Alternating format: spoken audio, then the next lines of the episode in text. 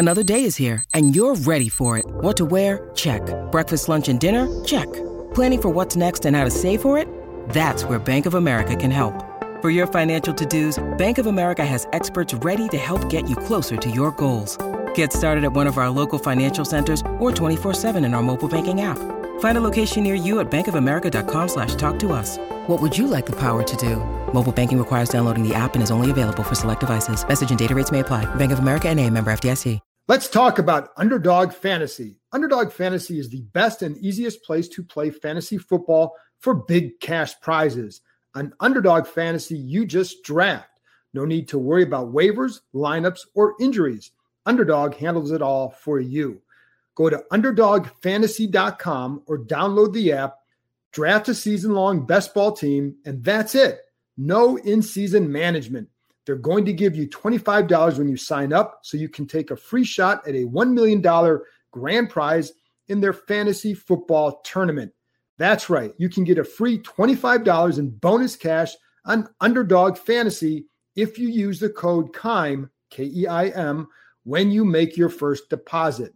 I love Underdog because it's just so easy to use. The mobile app is slick, the website is user friendly. So do what I've been doing. Go to underdogfantasy.com, join a league, draft a team, and that's it. You're good for the season.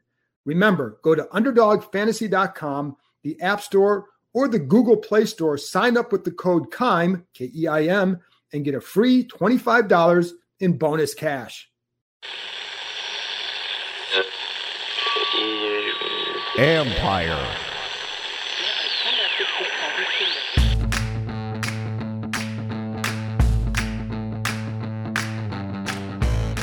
Hello and welcome to my podcast. Today, another quick practice report update. It's August 4th, and I've already lost track of the days out here. For the longest time, I thought it was Tuesday. That's what happens this month. Also, a shout out to those of you who signed up to play with me in a fantasy football league on Underdog Fantasy. I'll be hosting more of those throughout the month, so pay attention to that on social media. It's an easy sign up and really easy to draft. I enjoyed that experience. There's also no maintenance during the season, so it's really painless. We played in the $3 league to keep it fun. Look for more opportunities throughout this month. Finally, look for my story on Landon Collins soon on ESPN.com. It'll be out there again soon. I'll just say he looks good this summer. Now, let's get to today. In the first couple of days of training camp, there were times I wondered about running back Antonio Gibson and his toe. He said in the spring it wasn't yet 100%. And because of that, there were times you'd look to see how he was running or walking and wondering if early in camp he was moving that way because of his toe or because of his natural, what was going on. He also wasn't that visible in the first couple days. Again, are they resting him at all, you know, just to give him to help that toe? What's the deal? The answer has been no, they're not resting him. He hasn't missed a day. If you want to wonder about his toe, go by the proof. He hasn't missed a day. He hasn't sat out any series. The best sign of, of all that suggests he's okay. And today he looked pretty good. On one run, he burst around left end, and I'll guess he would have gained about 15 yards, maybe more. Another time he showed good patience on a run around the right end. Might have been a five yard game, but it was due to his patience. Looked good in some short yardage drills. On one carry, ran right to his right side. Jamin Davis hit him from the side. He would have broken that tackle because of his head of steam and the angle Davis took. Not a knock on Davis. It's just about Gibson and the way the play was blocked. When you watch him run pass routes, he's putting his toe in the ground and cutting. So when I when you look at him, it's like I don't see the ill effects, and and maybe I'm just not smart enough to see it. But again, the proof is they don't rest him. And he's been active in the pass game, running routes from different spots, catching passes over the middle, I don't know yet how big a role he'll have in this area. It'll be more than last year. JD McKissic is really good as a third down back, but the more Gibson can handle in this role, the better off the offense will be. It expands the playbook with him in the game, more options. The reason he didn't do it more last year, it wasn't because they didn't feel he could handle it. It's because they wanted him to focus just on running back, learn that position.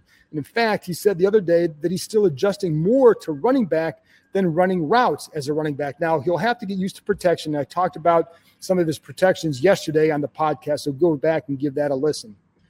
Tight end Temarrick Hemingway has done a nice job this summer. I had heard from people here during the spring that he intrigued them. So when I made my 50, initial 53 man roster, I did not put him on there, but he was the last. I went back and forth between he and Ricky Seals Jones because you know, you hear that they like guys and they end up being cut.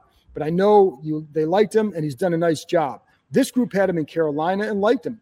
Hemingway has been active as a pass catcher, but they also like him in a move role as a blocker. And that's important because I don't think that's not something when I, I'll just say this when I watched him today, he definitely held his own in that area, keeping his guy, usually a safety, maybe a linebacker, out of the play.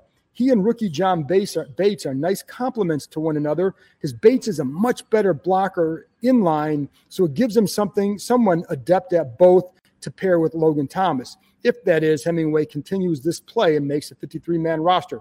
Keep in mind, they also like to use those tight ends, that third tight end, as basically a fullback. So that they, you need a guy who can move like that, and Hemingway gives them that ability, and it's an area that Bates need, needs to keep working on. Another Nate Kaczor comment today. Again, they do special teams before practice. He got on the scout team coverage unit, telling them, "You guys on the scout team hustle, hustle your ass to the coach. We don't have all day." Special teams coaches don't get much time and must maximize. Kaczor is pretty intense about it, but I think that's a good thing. When you need mealtime inspiration, it's worth shopping Kroger, where you'll find over 30,000 mouthwatering choices that excite your inner foodie. And no matter what tasty choice you make, you'll enjoy our everyday low prices, plus extra ways to save, like digital coupons worth over $600 each week. You can also save up to $1 off per gallon at the pump with fuel points. More savings and more inspiring flavors make shopping Kroger worth it every time. Kroger, fresh for everyone. Fuel restrictions apply.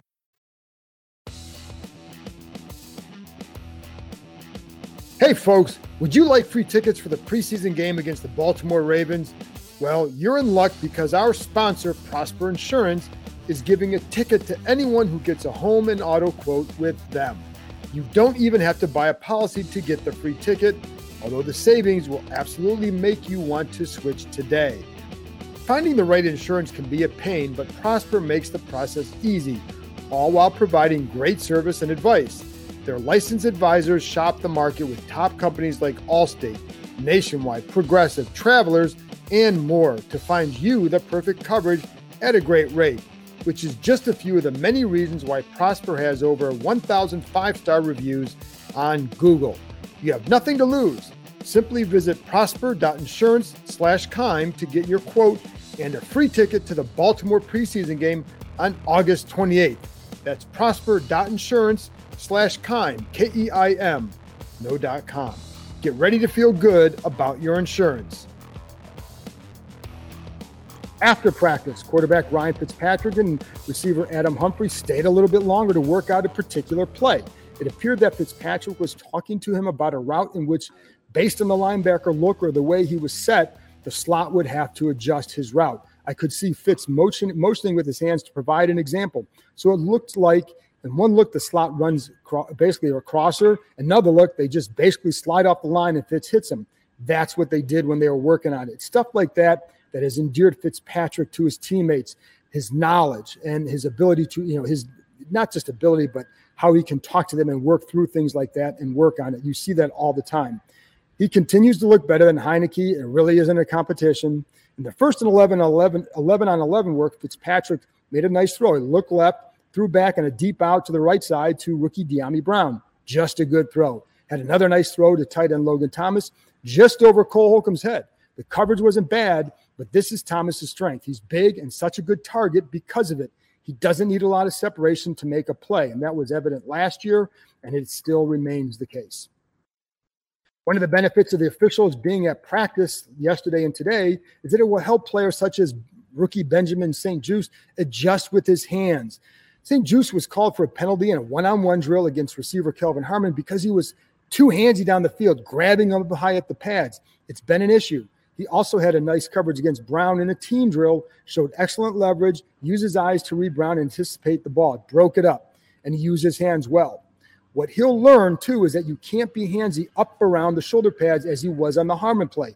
They'll call that all the time you need to get your hands way away from the official's view. When you talk to veteran corners, they'll talk about sliding it around their hip, the hip area, somewhere like that. But that's something he'll have to adjust to. I told you early on that I was high on defensive end James with James Smith Williams. I think he'll be a solid backup for them as a third defensive end and someone who can slide inside in certain packages. I love how he plays with power. Ron Rivera basically all but said he'd be on the 53 man roster because he talked about using him in various situations during the season. It shouldn't be a surprise because he's a good bit ahead of those fighting for the fourth end spot Casey Toohill, William Bradley King, Shaka Toney. I see each of them having something they can offer. And if Bradley King and Toney show anything as pass rushers, it's hard to cut them. I think Toohill's size gives him a little bit of an edge, but I don't think the gap is all that big. Steven Sims told us that he's feeling like his old self with no toe or foot issues like he had last year. I love the way he finished in 2019, but did not see that same player last year for a variety of reasons. Rivera said it took him a minute to learn the offense, and that was a knock on him his first year here, as were the trusting his hands. And you saw that last year as well. It's why it took him a bit as a rookie to get onto the field, despite obvious skills. But I've always liked him and having, and he's having a better camp than a year ago. I don't know if it'll be enough but his quickness is there. He dusted safety Cole Luke on one route over the middle, drawing oohs and ohs from the offensive players. I also saw Sims get Jimmy Moreland at the line in a one on one drill using quick feet, got Moreland leaning outside, took him up the seam, and then cut inside for about five yards of separation. That's what he did at the end of 2019. What he's also doing now He's catching, he said he's catching 200 passes after every practice. He said he was doing that last year, but it kind of he kind of got away from it. He's doing it all the time now. So we'll see what happens. I've seen him have a couple drops out here. I had one the other day, but we'll see. I still think he has something to offer some team. Saw Peyton Barber with a nice route against Jamin Davis in the one-on-ones. When I watched Barber run this route yesterday, went back and watched the tape of it because I videotape it, watched the tape. He when he was running wide, when he's running wide, then cutting back inside and that route yesterday, I did not like the way he used his head. It was he was trying to sell a fake. It was way too obvious to tell he was going to go back inside because he turned his head outside way too early, and it was just an obvious fake. Today, he kept his head still. Davis bit hard outside. Barber cuts inside. A good a good um, adjustment from what he had shown the day before.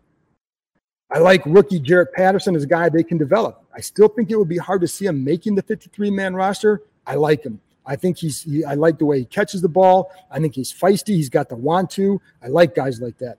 Lamar, Lamar Miller has looked good in camp to, you know, for whatever that's worth. But I'm going to provide this warning. So please don't take this more than just, hey, he's, he's off to, seemingly off to a decent start. I never really jumped to big conclusions about backs until we see them in a game. If you remember Larry Johnson, the former Chiefs running back, when he was here way back when, early 2000s, everyone raved about how good he looked in camp. Then the game started. He averaged like two yards a carry. Don't go overboard on backs until the games begin. And then for the Dax Milne crowd, I swear, every time I watch him, he either blocks or runs some sort of bubble route or screen. I want to see the kid catch the ball. Then when I don't look, he catches a pass. But I can tell you, I think he's a really good blocker. It's something I liked on film from his BYU days, and I've seen it when he's going in full team drills. That's something that will catch the coach's eyes.